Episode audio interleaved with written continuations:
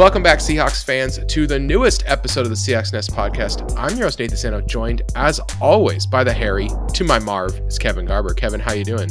Uh, as always, back for more punishment. Uh, that summarizes the end of the Seahawks season quite well. And our very own Mr. Hector. did you want to be Did you want to be Pigeon Lady instead, Eric? Uh, I, did you want to thought, be Pigeon Lady? I thought for sure I was gonna be like Biff or something. So no, no, not Tim Curry, dude. Mr. Hector, he's very suspicious of Kevin, and for Tim- good re- and for the good reason. Let's be honest. Let's be honest. Well, I, sh- I think that scene with the uh, you know, you've been smooching everybody. I think that was a callback to the Rocky Horror Picture Show because the way Tim Curry plays it is just so funny. I'm Yeah, sorry, so- sir. You must be mistaken. All right, so now that we've had fun, let's let's uh let's get to the uh let's get to the not fun. Uh this week the Seahawks played a football game and guys, I just want you to know that uh I brought I brought some uh some support for today's uh today's podcast. So here we go. Um just uh Your emotional support canned water. Is uh that- this not not an ad, not an ad. Uh, I'm drinking Hyster- Heritage Distilling Company Easy Peasy Lemon Squeezy, uh, which is a craft cocktail ready to enjoy. Um, if you want it to become an ad, Heritage Distilling Company, if you're listening, uh, just send me free stuff. I'll do I'll do this every week. not a sponsor. especially- Not a sponsor, but I was- I could I could do this every week because uh, I'm not enjoying watching watching these games anymore. Send it to It- Kevin it's not- I'm actually having a hot buttered rum right now, so this is perfect. it's it's not it's not i'm not having a gr- i'm not having a great time watching these football games and you know what it sucks too because all of the post game talk let's just get this out of the way all the post game talk is about this guy Let's ride. and you know i i understand why i understand why it's about Let's ride.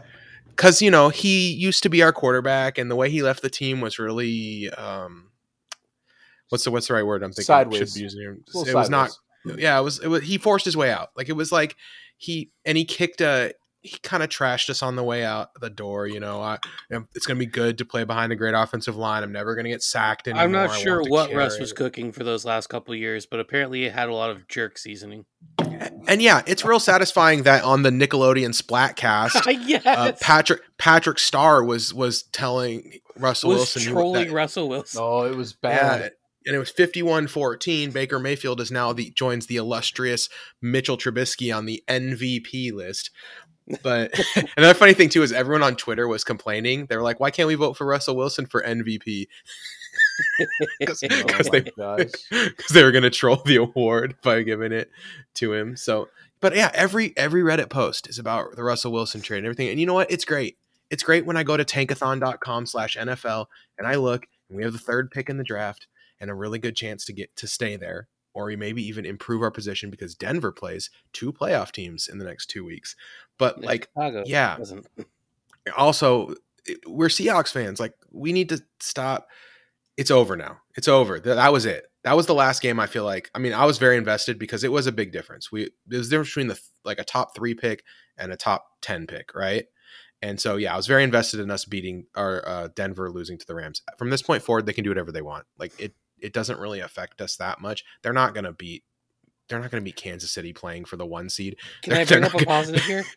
they're not gonna they're not gonna beat Los Angeles fighting to beat to pass Baltimore for for a better seed. They're not. That's not. It's not going to happen. So I'm I'm yeah I'm good. I'm good with it. Like we're it's over. I can stop thinking about. Let's ride. Bring the focus back to the Seahawks, though.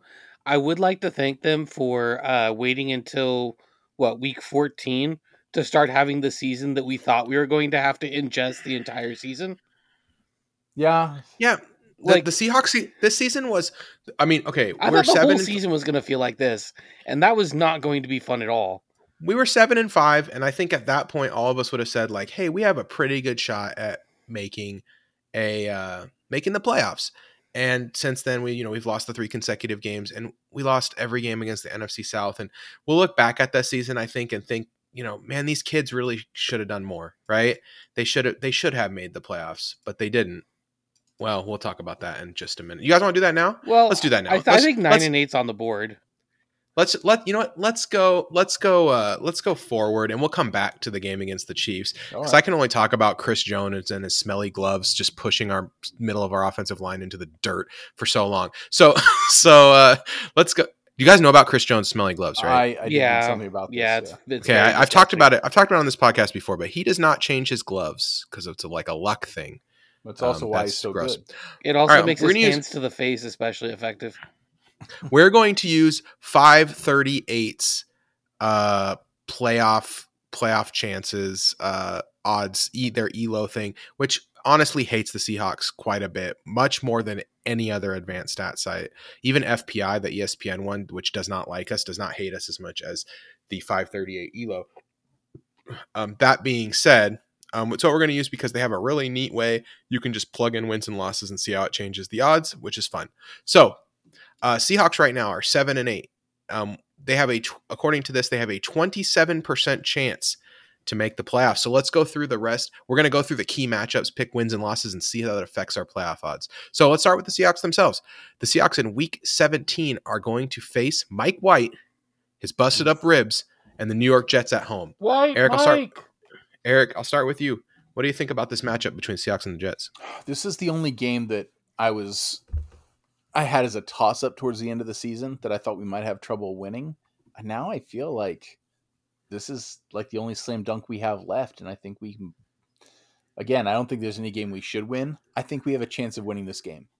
It, it does feel like they're going the wrong the wrong direction. It does it not? feels better than the Rams game, where the Rams are like, "Oh my gosh, what's happening with the Rams? They're they're playing better." Like I'm not I'm not scared of any opponent because I don't really have any hope in the playoffs. But I'm like, okay, we're gonna lose. You know, we just lost to Kansas City. The I have a little hope. Tough. the the absolutely fraudulent Minnesota Vikings are still still holding on to that two seed. So so that's that's good. Barely winning every game by three points winning. or less. Uh, So, yeah, yeah, I, okay. I like it against the Jets. I think the Jets are definitely a team on the decline right now. Yeah. Okay. So Jets are are trending down. Jets have lost four in a row to our three in a row. Yeah, they were they were seven and four, looking like they were probably a shoe in for the wild card. Now they're on the outside looking in, just like us. Uh, they're it's pretty much them or Miami, right? Like for that for that last spot. I mean, Yeah. people are saying Pittsburgh could make sneak in, which would be because we talked about this before the season. Pittsburgh, they're not good, but the infrastructure is good. And so like and I, and it I kind of it kind of bore out, which makes me proud of myself for that take. Um, so they're not going to suck. They're just like us. They're not going to suck be- totally because the infrastructure is great. So um, okay, let's let's start with Seahawks Jets. So uh, Kevin, what do you think? Uh, Seahawks or I Jets? think that I think the Seahawks should be able to win that one at home. All right, and Eric, you think we'll be able to eliminate the Jets from the playoff? Yeah, that's what it takes. That's like Uh, Kevin said, it's a home game. This Cannot is, underestimate the Geno uh, revenge game factor. Yeah, All right, so let uh, the I I agree. And the Pete Carroll revenge game factor. I think that there is Ooh, a uh, pull. there's a there's a good shot here that the uh, the Seahawks pull off the win against the Jets. They seem to be trending the wrong way, uh, kind of falling apart. I the Mike White injury thing's tough because I think if he was fully healthy, they they'd give us a real run for our money. But that's uh that's that's over now. All right, let's go over some of the other teams that we're competing with. You guys ready? Uh, their games. The Washington Commanders have a home game against the Cleveland Browns. Kevin, what do you think? I think that Washington should be able to beat the Browns. Oh, by the way, when we beat the Jets, our playoff odds went to 42%. Uh, Eric, do you agree? Commanders over Browns? Uh, Commanders are a good team in the sense that they have a good defense and they uh, have some good skill players. This is a toss up. I'm not going to say it's definitely Commanders uh, with Deshaun Watson getting his hands on the ball. Uh, I think that it's a toss up. This is a chance for us to climb into the Car- playoff picture. They Car- lost Carson- to New Orleans. I don't think that Car- New Orleans is worse than Washington. Carson Wentz is the uh, is going to be the quarterback. Does Oh, that he is. That makes it worse. Uh, Yeah. Uh, they they they had they he doesn't benched. throw it to McLaurin. okay, so they benched Heinicke last game, No. and then and then Wentz came in, and Ron Rivera has not named a starter yet, but he said, "I really liked how Carson Wentz played." that makes one person. Two if you count Wentz's mom. Um, I knew Wentz I- was playing this game. Um, and I know Kevin that the Browns uh, lost to the Saints, but the Browns are getting better every week. It's like the strength of Tiny Tim. So what do we? Okay, let's take a vote. Let's do a vote. We got three people, so we got three votes. Kevin, uh, who's going to win, the Manders or the Browns? I'll take the commies. All right, Eric, I'll take the Browns because it's fun to pick opposite. The Browns or the Reds? You really wanted to make me make a decision, huh? You're son of a gun. Dumb. Okay, uh, I'm gonna go with. I'll go with the the Ma- the Manders, and uh, that win will put us down to a 34 percent chance of making the playoffs. The Packers, yeah, that's right, they're still in it. The Packers will pa face the Minnesota Vikings at home. Eric, is the pack back? Honestly, I think they're back, but against the Vikings. This is like a Vikings revenge game for decades and decades of hurt and pain. I I'm gonna go ahead and pick the Vikings. They they can't fall apart this bad, can they? Meaning, I think the meaning just lose one game that will affect only us. As Viking- you I think the that Vikings Kirk are- Cousins got worse. I think the Vikings are absolutely fraudulent. I'm gonna take I'm gonna take the Packers. Kevin, you break the tie. It's up to you. I am going to take. Oh man, both these teams are so fraudulent.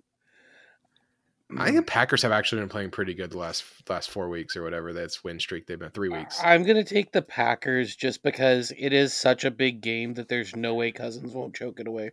It's Oh. and it's it Oh. is in it is in Lambeau. This lowered our playoff odds back down. of Lambeau Field. back down to 24%. The Lions at home against the Bears. tricked you. I tricked you. Uh, Lions Bears. I think that the, the- Chicago the, Lion- Football Bears.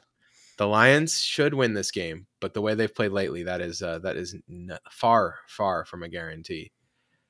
Uh, they lost to Carolina last week, so I'm going to pick the Bears, and that will eliminate the Lions from playoff contention. Uh, do you guys do you guys uh, do you guys dig that? Are I guys okay disagree. I also. Oh, you- I take the Lions. All right. All right. There's no way that the Lions will both miss, like, have a chance at putting us in the playoffs and giving us a better draft pick. Weird, weirdly enough, that put our playoff odds up to two percent to twenty four. Um, there's one team left: the New York Football Giants. The Giants face the Indianapolis Colts at home. Okay. I'm gonna go ahead and click win for the Giants. That puts them in the playoffs and lowers us down to fifteen percent. Every And day I think- Saturday. And I think what this shows is that our road is pretty narrow. We need help. We can't just win this game against the Jets. It's not enough. We need other teams also to lose. Uh, we need we need some help.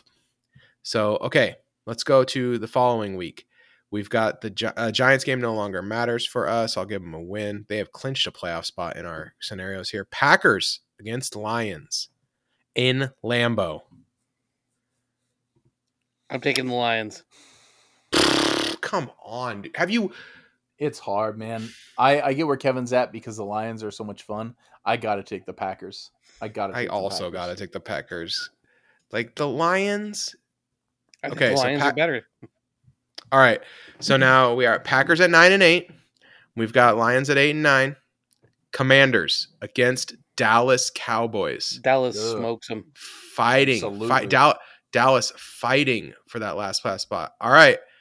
And uh if we beat the Rams, guess what? In this scenario, the Packers would be the last playoff team.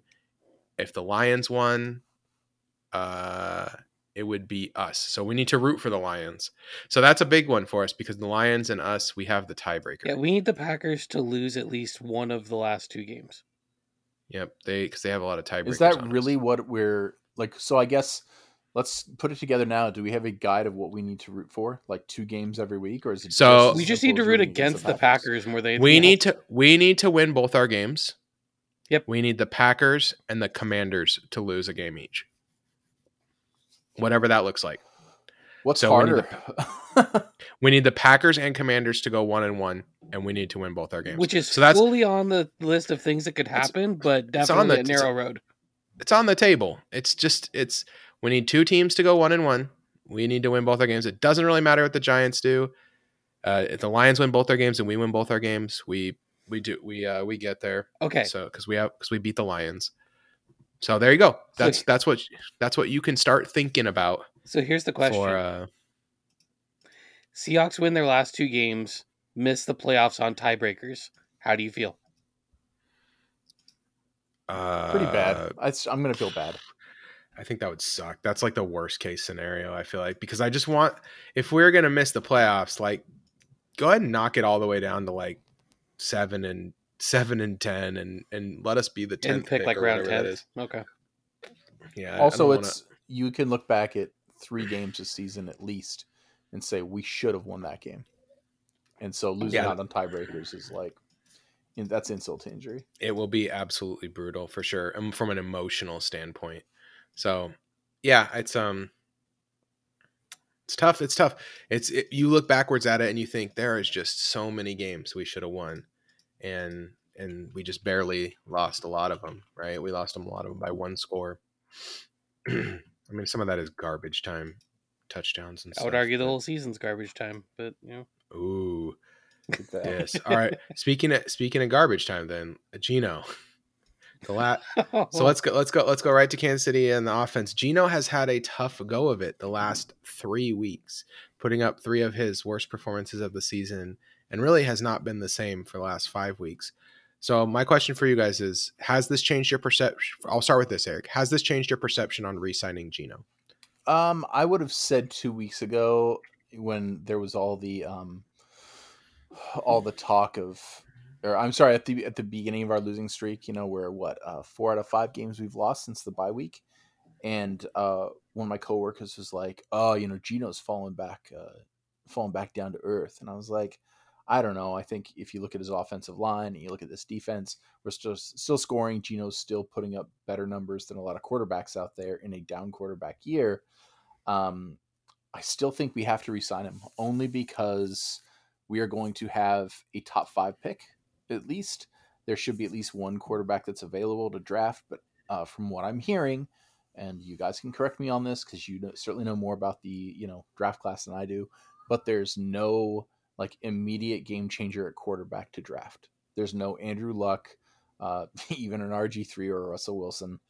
Um, it's someone that would need to kind of you know suck for a couple years or take some notes on the sideline. Um, and and if there was, Houston is taking him. exactly. So um, it's as big as a quarterback draft that this is. It's not something where it's like, oh, you you know, there's going to be a bunch of franchise players like you know three in the first ten picks.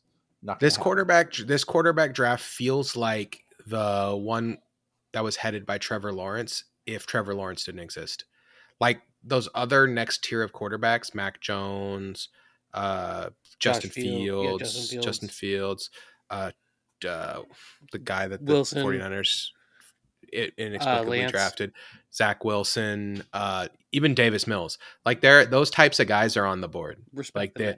The these these high high upside guys um guys that the thing is is that like you got three quarters of a Trevor Lawrence on a couple guys but none of them are sh- none of them are a sure thing like people thought Lawrence was. Now it took Lawrence a while to get there but I think anyone now would say he's probably the best quarterback in that class at this point. The way Jacksonville's playing lately and just the way that he has really started to come along under Doug Pederson uh, escaping the the uh, suck vortex of Urban Meyer uh, has really moved him Technical moved term. him forward.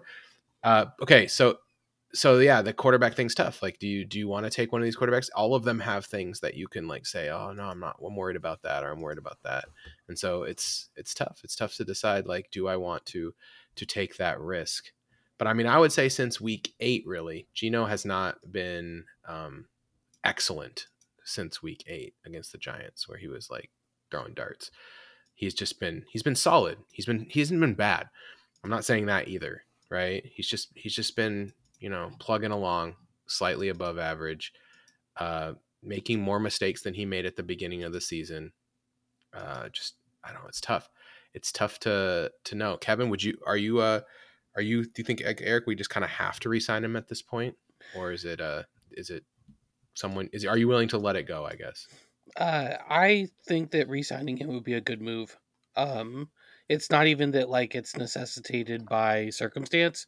It's the type of deal that he's probably going to command after showing flaws, but also showing he's a capable NFL starter is a deal that I'm pretty comfortable with. Like it'll be like two pretty well guaranteed years. We could probably cut him after the second year for a reasonable number, and he's going to make like in the thirty million range for. I mean, it was each like what week nine or week ten where I was like, Geno for MVP, why not, right? And then now I think that there's no one. We found out why not. like- there's there, there's no one that would be like, hey, Geno for MVP. I mean, of the season, I think uh, he's ha- he had his lowest QBR game last game, and then he's had like two of his lowest f- or three of his lowest five for the season are in the last three weeks. He's just played his way out of that conversation, and he's not playing. He's not playing horrible. I mean, I, 85.9, 90.9, these are good NFL ratings. I think he's better than I expected him to be.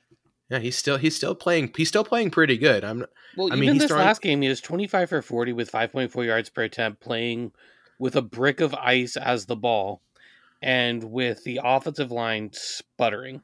And we all know And- pressure's and the big no- thing they usually have trouble with. And no run game to relieve the pressure. Let's let's make Not that until the second half, yeah. abundantly clear is that you know a way you can relieve the pressure when those when those guys are just pinning their ears back and, and collapsing is you can get the run game going. And I mean, our rushing game was was not awesome in this game until, like Kevin said, we started to get get it going in the second half, but it just Well, took so long. And I think it's no coincidence that the fall off of our run game coincides with uh, the fall off of Geno in the passing game. Like it, it's not that we are running play action off everything. It's defenses had a chance to adjust to the fact that um, we were able to throw it kind of all over the field, uh, predicated off of the uh, threat that the run game presented. And when the run game stopped presenting a threat, like we're one of the worst teams in the NFL at being stopped for zero or negative yards on rushes. Like uh, our stuff rate is miserable, and we've talked about when you're throwing shorter passes, you can't afford to get behind the sit. Like look at the first drive. What happened? K9 got the ball, got a nice long run. It got called back on a penalty. We got behind the sticks. We couldn't make up for it. And then they responded by marching the ball down the field and scoring. And the game looks completely different. Why? Because we are kind of playing that dink and dunk style where we have to do a lot of perfect passing, especially with Tyler out because Tyler is Mm. such a sure handed receiver that Geno relies on. Yeah, the Seahawks get stuffed on 22% of runs. Uh, NFL average is 18%, but that rank is 30th in the league. Yep. So it's, Miserable. It's miserable. Yeah, we get Yeah. stuffed quite a bit. Teams that teams that get stuffed more than us, Jacksonville, and of course the fraudulent Minnesota Vikings. So, so- so I cannot stress this enough. If we slip into the playoffs in that seventh spot, we can beat the Vikings. They are not good. They are they are worse than us. I I do not care what their records say. I know they have like a team of destiny vibe going for them. They are not better than us. It is not. It's the only team in the NFC playoff picture I have zero fear of at all. So that Really? dog took The- responsibility for the negative run, saying that he was running left and right a little bit too much. He, But I we agree. also have all watched this offensive line. What do you think is the bigger culprit? The blocking or the Both. decisions the running backs making? both. I think Kenneth Walker is. Um, he's he, there was a little inde- more indecisiveness in his running in this game than I've than we've seen from him in the past, and I don't know what that's about. If that's just uh, he's been getting killed behind the last scrimmage a lot, and so he's like he's trying to stay patient, or if it's just uh, I think it's wearing on him. Like for me, I think it's more offensive line, and it's it's a matter of gelling. It's a matter of the middle of our line. Um, Kenneth Walker, I think, is a back of formula, as you can see. Well, speak, in speaking of gel, speaking of gelling, Eric, I I mean that's part of the problem is that this line has no chance to gel because every drive the offensive line changes. I I cannot st- I mean it is just so weird. Gabe Jackson played 43 snaps in this game, and then we had uh was Stone Forsythe in for? uh Did Lucas get hurt or did he, they just yes, bring him Lucas in? Okay, Lucas got hurt. because if and they were rotating Phil- through, that's dumb. I was Phil really Haynes played- was the case. Phil Haynes played 33 snaps. I mean, it's just I I don't understand it at all. Like they, they've been doing this for weeks and weeks and weeks now, and I just it doesn't make any any sense to me. Uh, so yeah, and it doesn't Abraham help Gabe Lucas either. Abraham Lucas has a knee issue. He re-aggravated. Carroll said he was going to get some imaging done, but it, it's a patellar tendon thing. That's- oh dear, his leg fell off. uh, um, kind of bothered it. Popped up again. His elbow is fine. Uh, they don't. Um, I did not look at the practice report today. I could look it up right now. I could go It to. was uh, not out when I was finishing my podcast. I can go to I can go to Bob Condotta's Twitter and see what it what it says. But but but yeah, the um, it's it's tough. It's Yeah, tough Abe, to Abe uh, Lucas maybe uh Battelle lieutenant thing could mean he's out for this Hey, next season. by, and a by, half. by the way, you Will guys, you guys want to hear, out. you guys want to hear a weird Jets fact? They're Sure. starting their starting offensive tackles are former Seahawks Duane Brown and George Fant. They will be backed up this week by former Seahawks Cedric Ogbuehi. Yeah. Ultimate ultimate offensive tackle revenge game. yeah, that don't- they I don't know, they can't revenge themselves. How are they gonna okay, so yeah, and then Dissly's hurt. Uh, it, do- it and he went on IR, so he's done. That's his, his season is over. Um, sad. so, yep, but that's- expected, honestly. I mean, I did not Yeah. he was healthy for most of the season. That's He bravo. set career highs in every receiving category too. Did great. I mean, he had a great season. Thirty-four for three forty-nine and three touchdowns, some good blocking. Like he had a solid season, especially the way that we don't put any of those guys on the field for enough snaps to like really stack up the stats. You know, Yeah. Like what Parkinson played like 31 snaps, Dissly played like 28, and uh, Fant played uh, the 42. Yeah, none of those guys are getting, uh, you know, the 76 snap burn like a guy like Travis Kelce, who plays basically every snap for for Kansas City. That's just not what we do. So yeah, okay. Um. So ah, this is so hard to, to Okay. So we talked a So- about so we talk- quarterback running. we talked back. about Geno. Okay, but we'll go back to Geno. Okay. Has Geno been doing us a has he been sneakily doing us a favor, lowering his own price? Because because I do feel like over the last three weeks, and if this continues, like if he doesn't turn it around and really like win us, you know, one or two games at the end here, uh, has he played his way down from like thirty five to twenty five million a year? Like is that is that really a thing? I feel like that's really happened here. Like he's gonna have a hard time commanding thirty five in the free agency market now. How many teams are gonna really want a quarterback that that of like Geno Smith? Like what are the what are the potential Geno Smith landing spots? San Francisco, New York. Like there's there's not that many, in my opinion, that just feel like that's a. So yeah, I don't that's think you that's want why to I go back think to New York, and I don't think San Francisco is a realistic landing spot. Um, him going back to the Jets would be kind of a, like a just a really weird. That'd be so weird. s- he would be a, a- a- basically writing back the pro the prodigal the prodigal son returns situation for sure. Uh, that'd be kind of neat though. I mean, from a storyline standpoint, that's fun. I don't want it to happen because I do want us to get Geno back. I don't think he'll be crazy expensive. It just doesn't just doesn't feel that way to me. I mean, the Jets are the team, probably the team we're competing against the most. They can also go after Jimmy G, a guy that they know knows their system. So And if it ends up being in the 30 million neighborhood, I think that's a reasonable price to pay for Geno Smith. Like franchise tag is 31 and a half a season. If it comes in right around that, that's fine. All right, um, run game we talked about a little bit. Offensive line talked about. Oh man, Laquon Treadwell needs to learn how to block. I just need Yeah. to put that out there from the receiving standpoint. DK And- did as and- well as he could, but like Treadwell was notably out of position on quite a few things, and I- Goodwin did not have good chemistry with Geno this game. I mean, Laquon Treadwell has been. There's a reason he has bounced around the league for what is it like now seven, ten, seven, eight years, because he has a lot of talent, but he's not totally understanding what to do on a football field, and that's just who Laquon, Laquon Treadwell is. And it sucks that we have to use him as our number two wide receiver right now. Um, Goodwin going 0 for 4 on four targets and dropping a pass is, is not my favorite either. Yeah, well, it was and that pretty sad. interception was a clear miscommunication. Uh, either Goodwin run, ran the wrong route, or it was an option route, and Geno and Goodwin uh, read it opposite.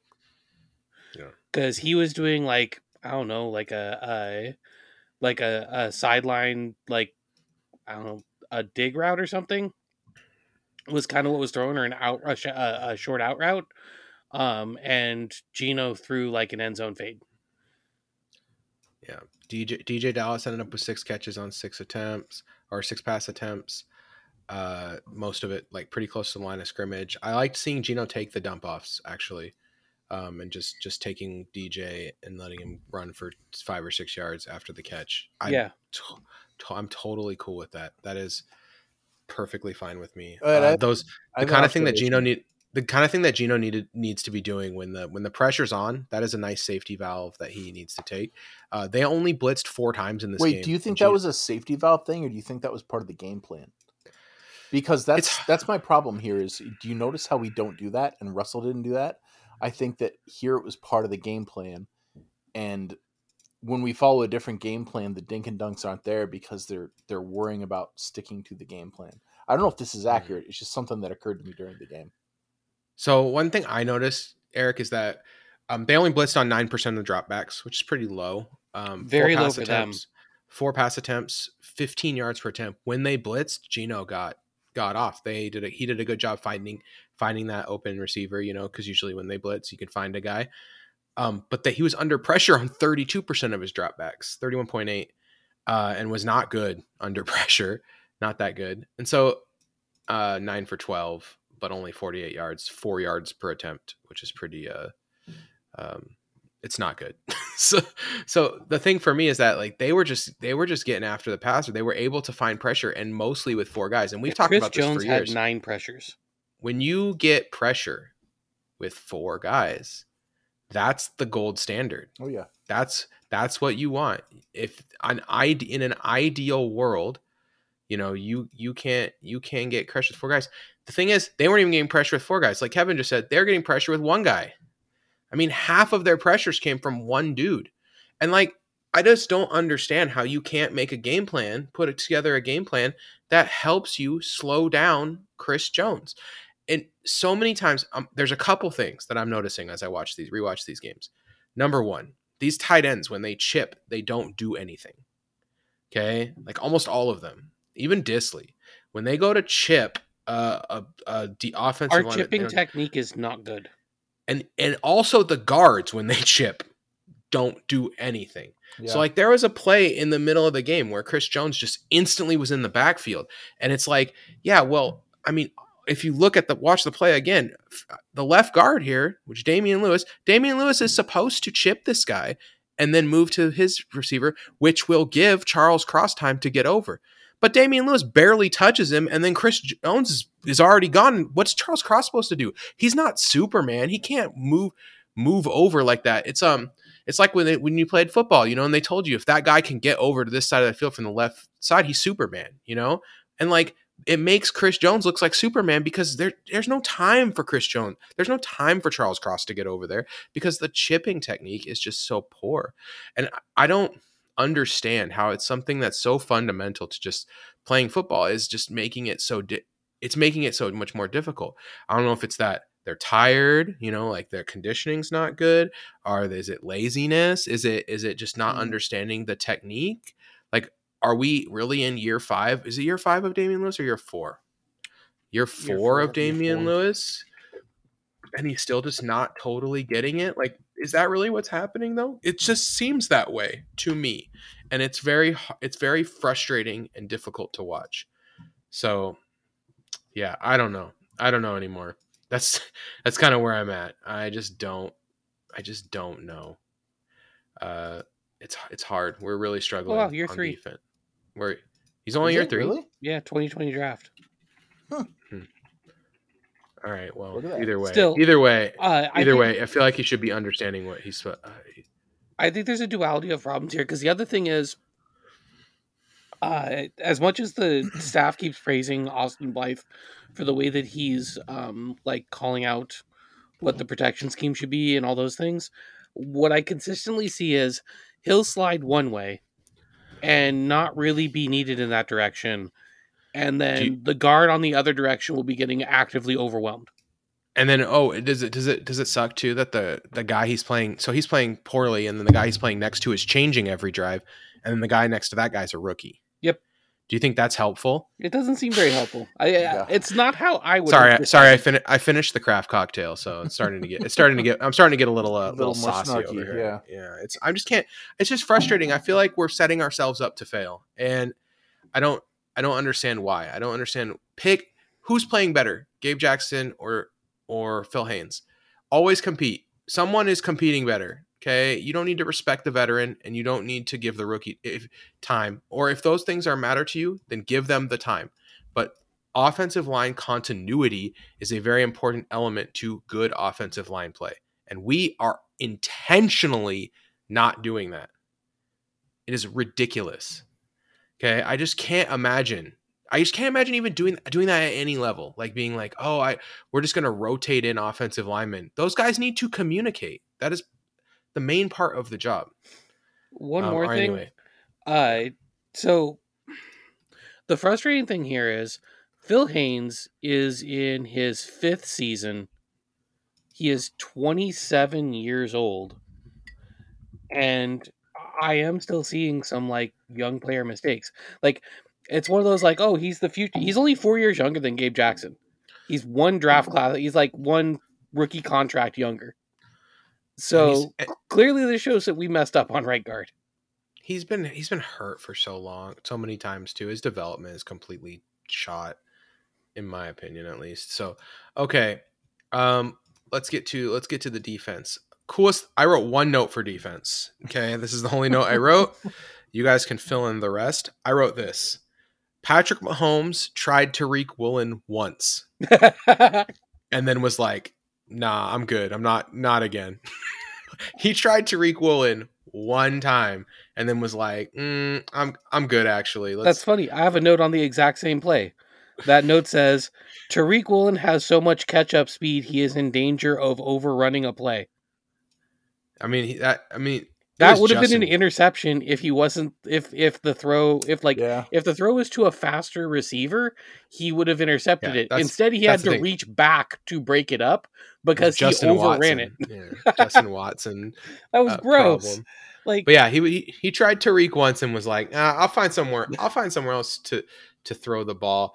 And um, Happy he found enough places again. sorry, to throw Tease the ball. Tabor. They kind of moved. Yeah, sorry, Jordyn Brooks. Jordyn Brooks covering Tra- Travis Kelce. Man, we just don't have an answer for a player like that without Ryan Neal. It it, it hurt a it hurt a lot that Ryan Neal was out. Yes. Like that that was going to be difficult. He is our best player uh, on defense. He is the number one rated Pro Football Focus safety on the season. Uh, this Pro Fo- even though Pro Football Focus rating sucks, I agree. I know you're saying it to the to your car radio right now, They might watch every play, but but but I mean, it is a nice, quick, and dirty way to to uh to and it confirms my priors, which is my prior was Ryan Neal's good. And then PFF rating says he's the best safety in the league. And I don't have a reason to disagree. He's basically right now he's playing as Jamal Adams who can't pass rush, which is like an awesome football player. So yeah, he would have been great against Kelce, gumming him up and, and making his life difficult. But we just didn't have that in this game. Instead, we were throwing Johnathan Abram at Kelce. We were throwing Teez Tabor at Kelce. Like we had these big, big kind of safety types, but the then we threw Jordyn Brooks at Kelce.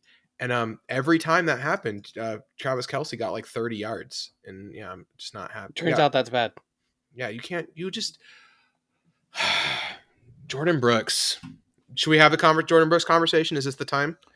We What would you like to say? What What do we think? What, year two, year one, obviously at the end of year one, we were over the moon. Jordyn Brooks was a great draft pick. Jordyn Brooks is better than Patrick Queen. This team has found the next Bobby Wagner. We have now seen 15 weeks of Jordyn Brooks, and I think our opinions have probably changed quite a bit. Eric, what do you think about Jordyn Brooks right now? Much too early to give up on Jordyn Brooks. He's not what we thought. He's not. He's not what he was last year. Having said that, I don't think that he can't be that player again. If his max ability is what he gave us last year, I think he can get back to us. Players do have sophomore slumps. People do adjust to players in the league, and I think that this is where it's, uh, you know, it's a big learning experience for Jordyn Brooks. I'm not worried about him going forward in future years. Believe it or not, I'm I'm okay with it. I'm like, all right, he he has a chance to get better. I think he will. The end. I mean, for me, Jordyn Brooks still has 157 tackles. He's still cleaning up a ton of plays. Um, he's being asked to carry a defense, and I just maybe that is not something he's capable of. It's Jordyn Brooks might be the kind of player who is great in a good defense, but can but once the defense starts to fall apart, he will fall apart with it. Does that make sense? Yeah. As the as the engine goes, so goes uh, Jordyn Brooks. Uh, Kevin, what do you think? Yeah, I think he's being exposed for some of his weaknesses in coverage um, this year because they're asking him to do a lot of things that are just not his strength. Like he's best playing closer to the line of scrimmage. He's being asked to um you know follow tight ends across the entire field. He's being asked to uh uh to sometimes work as like the hook defender in zone coverage, which is something that's pretty challenging. And the other piece of it is he has to cover a lot of ground in run coverage just because we don't have that many people that are reliable tacklers. So I, I do was- think that this is more That of, was that was the kindest thing anyone has said about our tackling this year. By the way, we have a lot of people who suck at tackling, and so um as a result it is making it yeah it's it's the whole when you have a it, earl thomas's coverage grades were always low because earl thomas would be able to get in position to cover things that a human shouldn't be able to do. And they'd be like oh well he didn't intercept that ball but he was right there. And it's like yeah that's because he just ran across the entire field just to be there. And that takes a lot of energy. So another safety wouldn't have gotten graded down for that because they wouldn't have been able to run across the entire field to be there. Jordyn Brooks is getting graded down on things in his run coverage um, and is tackling because if there's a second person there to help finish the tackle, or if there's somebody who can help maintain uh, gap responsibility with him, then he's able to be part of finishing more plays instead of just being someone who's getting kind of edged out it's he can't do it all by himself. He's he's not a top three linebacker in the NFL. He's a quality starter. So the other, th- I want to before we uh we wrap up this game, uh, special teams still good. The uh, if you would have told me before this game that hey, the Chiefs, we're gonna hold the Chiefs to twenty four points, we're gonna outpossess them thirty five to twenty four, and we're gonna have 19 first downs to their fourteen, I would have been like, dang, that game was probably a close loss. You know, we got our ass beat. So so so like it just goes to show how important like you gotta pre- you cannot give up big plays. We gave up most of the big plays in this game, uh, the toxic differential plays, and you have to create a few big plays yourself if you're really gonna to beat a team like the Chiefs. You can't just like try to hold parity with a team that's the talent gap is too big for us to try to hold parity with a team like Kansas City, like the way we did. And he just was tried to aggressive, and I think he knew that. We just didn't do it. Two of 14 on third down. I mean, that's where the game is lost, Yep. right? Like, I mean, it's 100%. That's where the game is lost. Two of 14 on third down. They went for it on six fourth downs. Like, they stayed aggressive. They knew they had to be aggressive to win, and we just couldn't quite get there. It's, it sucks. It sucks. And the reason was we couldn't block Chris Jones. You know, it was, it was like a, those things were very related to each other. So at the end of the day, um, I think it's a good performance. It's young, we're a young team, we're a growing team. I don't think I think this is a performance that the Seahawks will have a lot of things that they can look at and grow from, and they'll have a lot of things they can look at and uh, and like uh, and point to and say that's good. These are good things we do. Throw to DK. Kenneth Walker really got going in the second half, stuff like that. So yeah. Um, any any other comments about the last game before we move on to the JETS Jets Jets Jets? Sucks. Oh, nothing. No, Uh, I, think I love- covered it. Did you watch the Jets game last week? They kept cutting to the um that fireman guy. Oh, I hate, they Uh, always do that. The I hate that guy. Yeah, and uh, they kept cutting to that fans. fire. Get me started. Yeah, he's a super fan, and they kept cutting to that guy, and he just looks sadder and sadder every time they cut to him. the, the Jets did not have a good game last week with Zach Wilson uh, losing 19 to three to the Jags. Uh, ESPN Power Rankings 16th and 17th. Most teams have these teams very these two teams very closely ranked together, and the records reflect that. They're both seven and eight. This game takes place in Seattle. Seems like two teams both trending down and out of the playoffs. One of these teams can keep their dim playoff hopes alive this week. Kevin, who do you think it'll be? I think that um I think that there should be a slight favor towards Seattle. Uh Seattle's playing at home. Um Seattle's defense is actually a pretty good matchup for what the Jets want to do. And the big thing is the Jets' ailing offensive line is going to be a problem. Uh, this is the kind of offensive line that we should actually be able to get a good amount of pressure against. And that's something that's worrisome for their passing game because if Mike White gets hurt, then it's the Joe Flacco show. Ooh, Joe Flacco revenge game. I mean, let's not. Here, here's the thing: people, people love the Mike, the Mike White story, and he has not been bad. Don't get me wrong, But has he has Mike White really been great? No, he's just been Out- better than he has any right be. In in the first game, I would say yes. 78.6% completion percentage. He had 315 yards, three touchdowns, and no interceptions. But against the fraudulent Minnesota Vikings, he attempted 57 passes and only completed 54% of them and threw two picks. And then against Buffalo, 40, 40 27 for 44. And you might at the records and be like, well, he should they should he should be bad against Minnesota and Buffalo. But I mean, at Seattle, what is he going to be closer to? Is he going to be closer to the at Minnesota Mike White, or is he going to be closer to the at home versus the Bears Mike White? They p- could not have thrown him a bigger softball in that first week, and I don't think that Mike White is very good. He's just gonna not sorry for not buying into the Mike White hype. He's just not that good. No apology needed. I mean, this is a guy that Kevin had a, a good time making fun of last season, and it wasn't like ill warranted. This is this is not something where it's like, oh man, he's coming in and going to fix the Jets. It was kind of luck, His- and now he's he now is a he's fallen back reasonable backup quarterback. Yeah, he's, he's not going to be. He's just not going to be good. It's we have a good shot to to beat Mike White. Mike White is the guy, the kind of guy that that we can beat up on. Mike. We we can we Thank can really Kevin. make it. The worst part about playing for the Jets was the Dementors. Um, and they make Our- they make you eat your own hair. um, a few other things about the the Jets. Okay, let's go. Let's go. Uh, let's go to to the Jets. Kevin, what do you think? What about what about the Jets defense? How does their defense? Because this defense is ascendant, and it lines up pretty good uh, to what the strengths of the Seahawks, right? Like it's it, it's going to be strength against strength or strength against weakness, so Uh, to speak. so, yeah, uh, Who is their- their Who is their best player? Uh, their best player is Quinnen Williams in the middle, um, Yeah, who's going to be a problem. He uses this. You guys should Google this. Uh, Quinnen Williams forklift technique, because I'm pretty sure he's going to Hmm. use it against Because Austin he's the Blythe. size of a forklift. uh, and and and he he basically just uh, yeah. I mean, he uses this like if people are calling it the forklift rip, and uh, yeah, he just like I don't know any other way to put it, dude. But he just like off balances the guy by doing like a forklift motion kind of forward and then he's just past them and he doesn't even have to change really his trajectory because he's so big and so strong and it just the way he moves his arms it turns the offensive lineman. It's really cool. Uh it's it's super unique. I've not seen like a, a ton of uh i not i haven't seen a ton of um other guys doing stuff like this. Like they can't dominate in the way Quinnen Williams does. 13 interior sacks.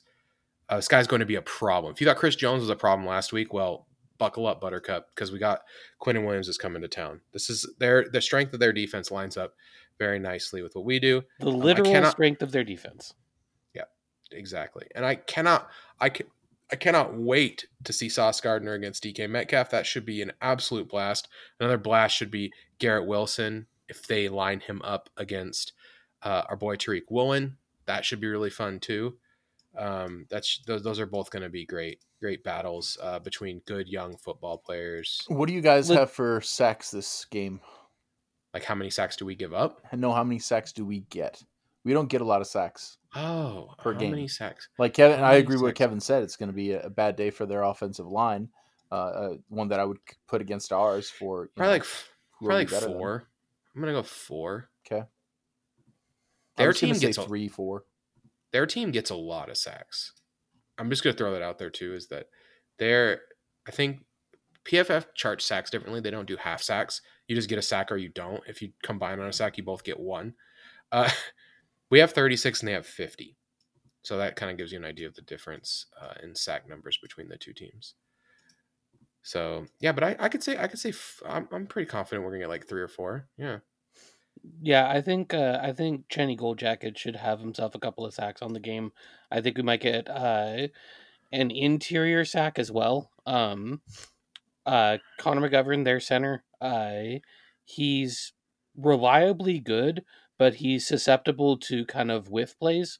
Um, if I remember correctly, I have to think back to his scouting report, but I think uh, he has some difficulties on uh, um, balance and he can one of those guys who can get off balance and just kind of miss a block completely. Yeah, I'm. I'm not that the Jets' offense in general is um is as disappointing as as our um our defense is. They're they're kind of having an opposite problem that we are.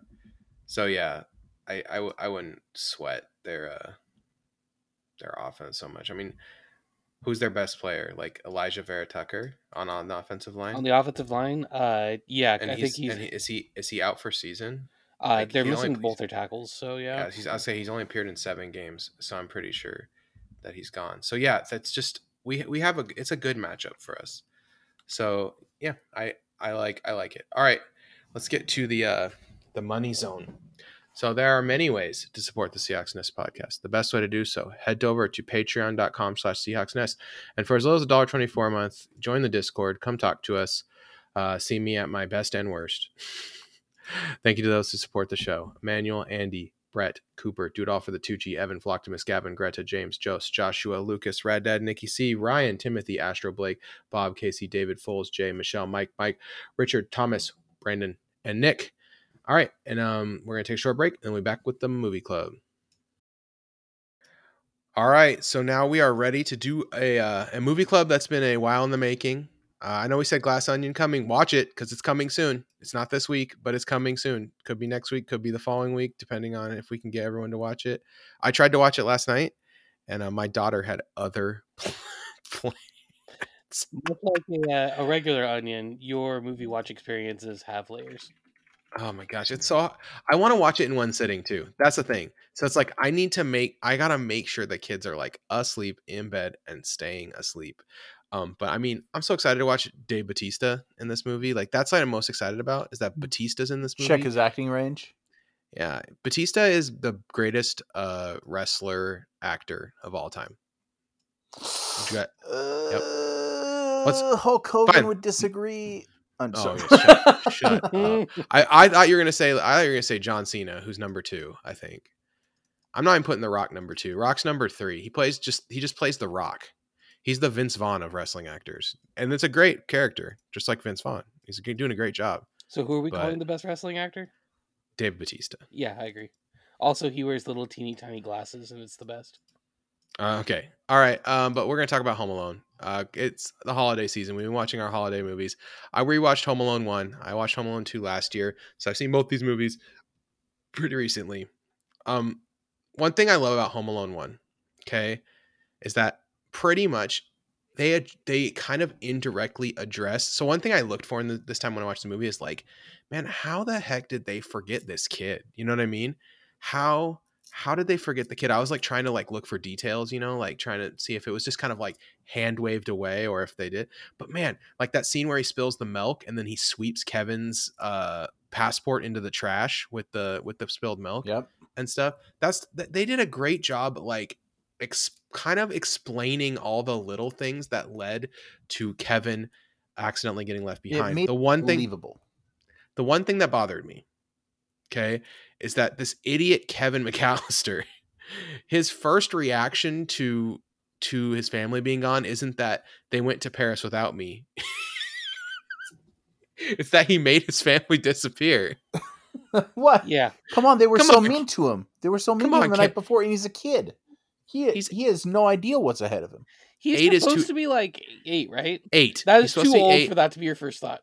Eight is too old for that. He's too. That's he's ah, stupid. Oh no, no, I think it's he doesn't understand responsibility. He Dear it's great. sir, as a teacher of eight and nine year old children, I'm telling you, man, that kid is stupid. I'm stupid. telling Like, you which kids in my head who I've had over the years who would have that Oh, thought so you- first. you've had some. And Kevin, And speaking I'm as a just latchkey you- kid, That those kids are not top of their class. So you're saying what, what you're saying is Kevin is Kevin's uh, not doing so good in school. He needs some extra Creative help. writing is high, other scores less high. Okay, that's fair. that's fair. All right. Um, Eric, Eric, I want to talk to you about this first in Home Alone one. Okay, we got Joe Pesci comes in, got the gold tooth. That's that's another thing, like nice plot hole they filled in, which is that um he sees him in the police. He sees Kevin sees him in the police uniform at the beginning of the movie with, and he smiles with the gold tooth and got that big uh, ding, glint. you know, and Yep. it, yeah, exactly. Then later, Kevin tries to steal a toothbrush and has a run in with the police, right? okay. And when he sees and when he sees Joe Pesci later, he's like, "Oh man, the police aren't going to help me. Like they're against me." It kind of fills in a gap, which is like, why doesn't Kevin just call the police immediately? for me, which I I Well, the like. phone lines were down as well, except um, at the neighbors for some reason at the end. That's, the why he has to take I the had. zip line. That's Yeah. Well, because they cut they cut his phone. oh Uh, my gosh, the zip line. All right. So here's my question though. As as McCall, I'm I'm sorry, I was building up two questions for Eric. As we go through the movie, at what point uh, do you think you would have died uh, from the from the the uh, the traps that Kevin Wait, was wait. If, setting? okay, so How- how, what how- point would you have died if you were the eight year old, or at what point would you have died if you were Marv?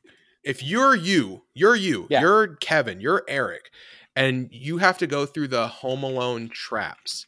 Okay, what trap? Like, wh- because you know these guys are basically indestructible, right? Like these are indestructible. So I um I wrote I wrote down all the stuff that happens to them, and I just want to know like when would you when would you uh die? Do you want me to do Harry or Marv? Harry, you can be Harry. Eric. Okay, I'll be. I, I like being Harry. Why not? Okay, so we get shot in the groin with by a BB gun. Oof, oof. Are you out already? That's when you would have given up. But I mean, that's yeah, not the option that's you gave him. that's not the option Alright. you gave me. Okay, I, you know you're you got to be like you cannot go anymore. Slips and falls on the ice covered steps approaching the front door. That's probably it. I mean, that's a heavy concussion. Eric, One with my being able knee, to get up, he would have thrown out his back, throw it on my back, hurt my knee, concussion, game over. starved to death. His right hand is severely burned when he places it on a searing hot doorknob. I've done that before. Uh, five years ago, making popcorn. His head gets burned by a blowtorch Wait, why when were he you opens the using a back door. doorknob to make a popcorn? Kevin, w- i- any port in the storm. Uh, so so you're basically done though. You're dead. You're dead already. Pretty much. I mean, it's. All right. I don't really know how else you would do it, right? Like, Yeah, I thought you might survive a little longer, but that's fair. Kevin, you want me? You're Marv, okay? Okay. You get shot in the forehead with the BB gun. Uh, I got a pretty thick head. I think I'd probably still be like alive. Slips and tumbles down on his back to the ice covered stairway entrance to the basement, falls on the ice, and gets hit in the head with a crowbar when he tries to get up. I feel like that probably would do it. But I mean, but let's guys are in- assume let's assume that once again, like maybe I maybe you're not maybe you're not surviving the I'm next one. concussed.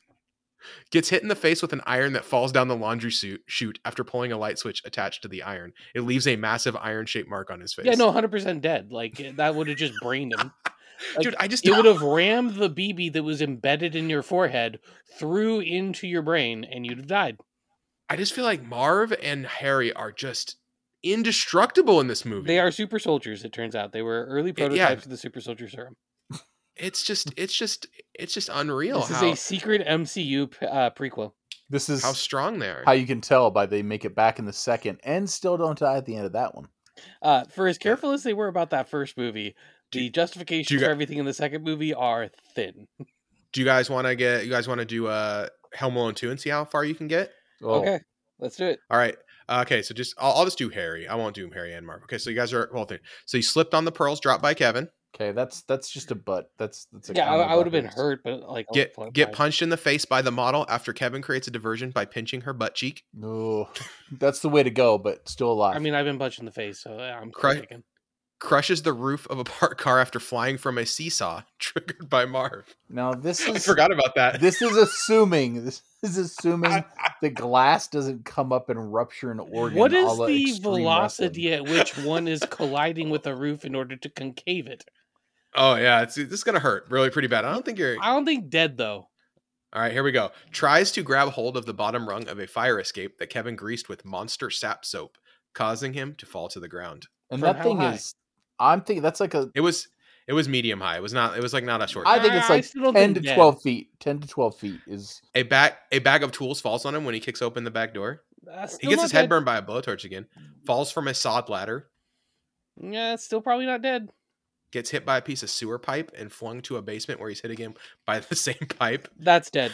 Yeah, Yeah, because that was a pretty big fall down the stairs after The next the next one is pipe. hundred percent gets crushed by a tool chest. Do you remember that? Yeah, yeah, that would that's have, bad. That's one especially with ones. everything else already happening.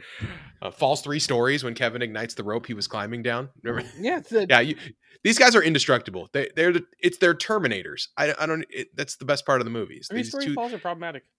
these two Terminators are coming after an eight year old kid, and he's got just enough wile and uh and guile to uh to find his way out. It's these movies are great. They're super fun.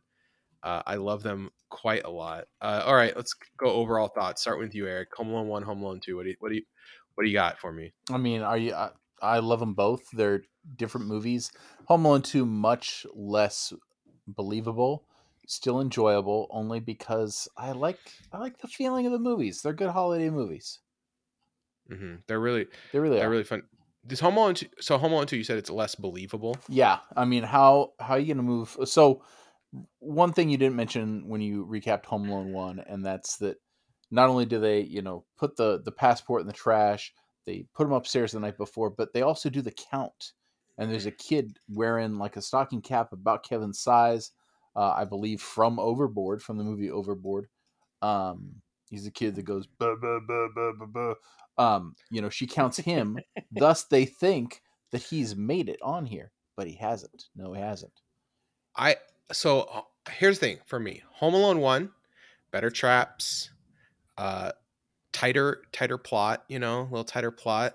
But Home Alone two, I mean, it has some genuinely good stuff in it. The, I don't the care if entire I- Tim Curry relationship is great. I don't care if I get the chair. I'm gonna kill that kid. Mhm. like like the the, the just the the the, Mar- the Harry and Marv just just rage, and then um Queen of the Birds, the Sticky Bandits. Queen of the Birds, and Lady Who Lives Above the Philharmonic Orchestra being the same person. Like wow, just just unreal. And I mean Marv gets like four bricks in the head. He's he's stapled in the crotch. Like this, these people, this movie. Wait, was Bird This- Lady a stealth tie-in to the John Wick universe? I I, you gotta think. Um, We'll see if she shows think- up in four, Kevin.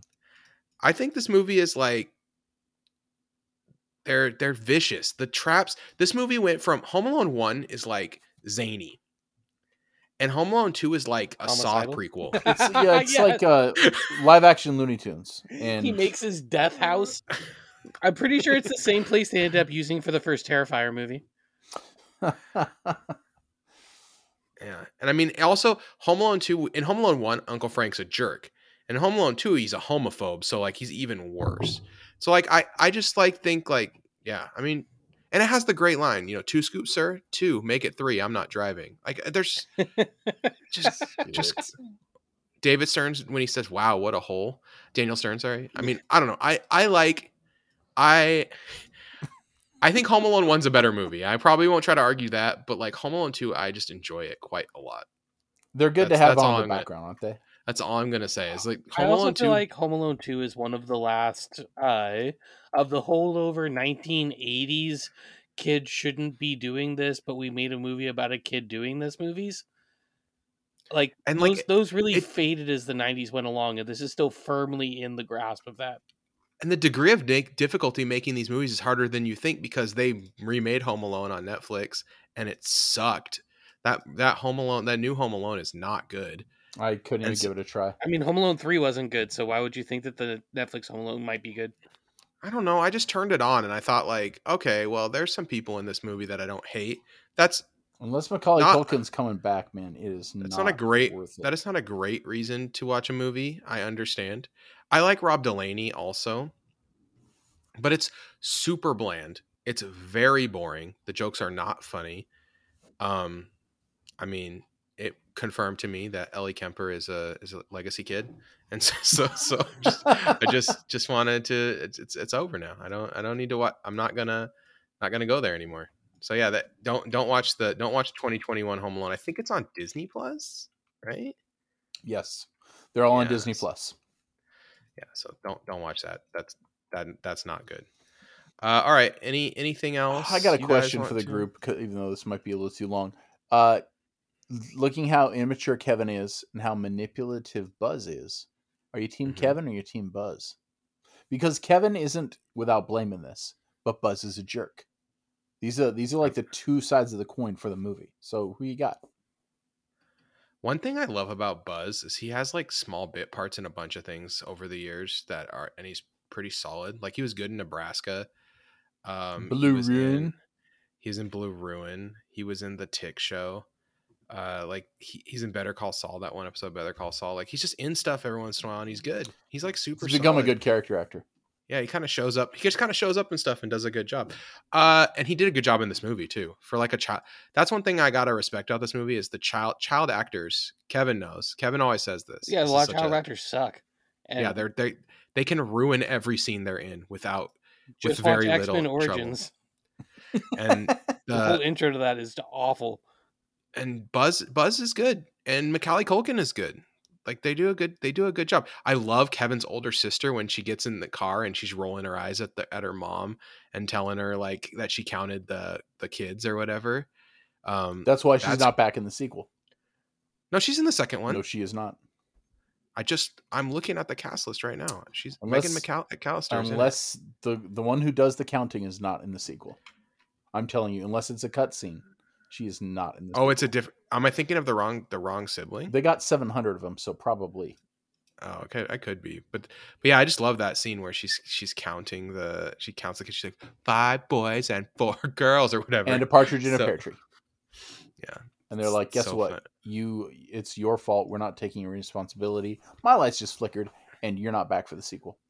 my lights just flickered too. So yeah, we're, should probably gonna- call this. We should probably call it on. So if you uh talk about talk to us about Home Alone, Home Alone Two, I've so I wrote down more things, but that's kind of we'll just leave them for another day. For Kevin, look out the window, and it looks like next week we're doing Twister. yeah. See, see you guys next week. Go Hawks.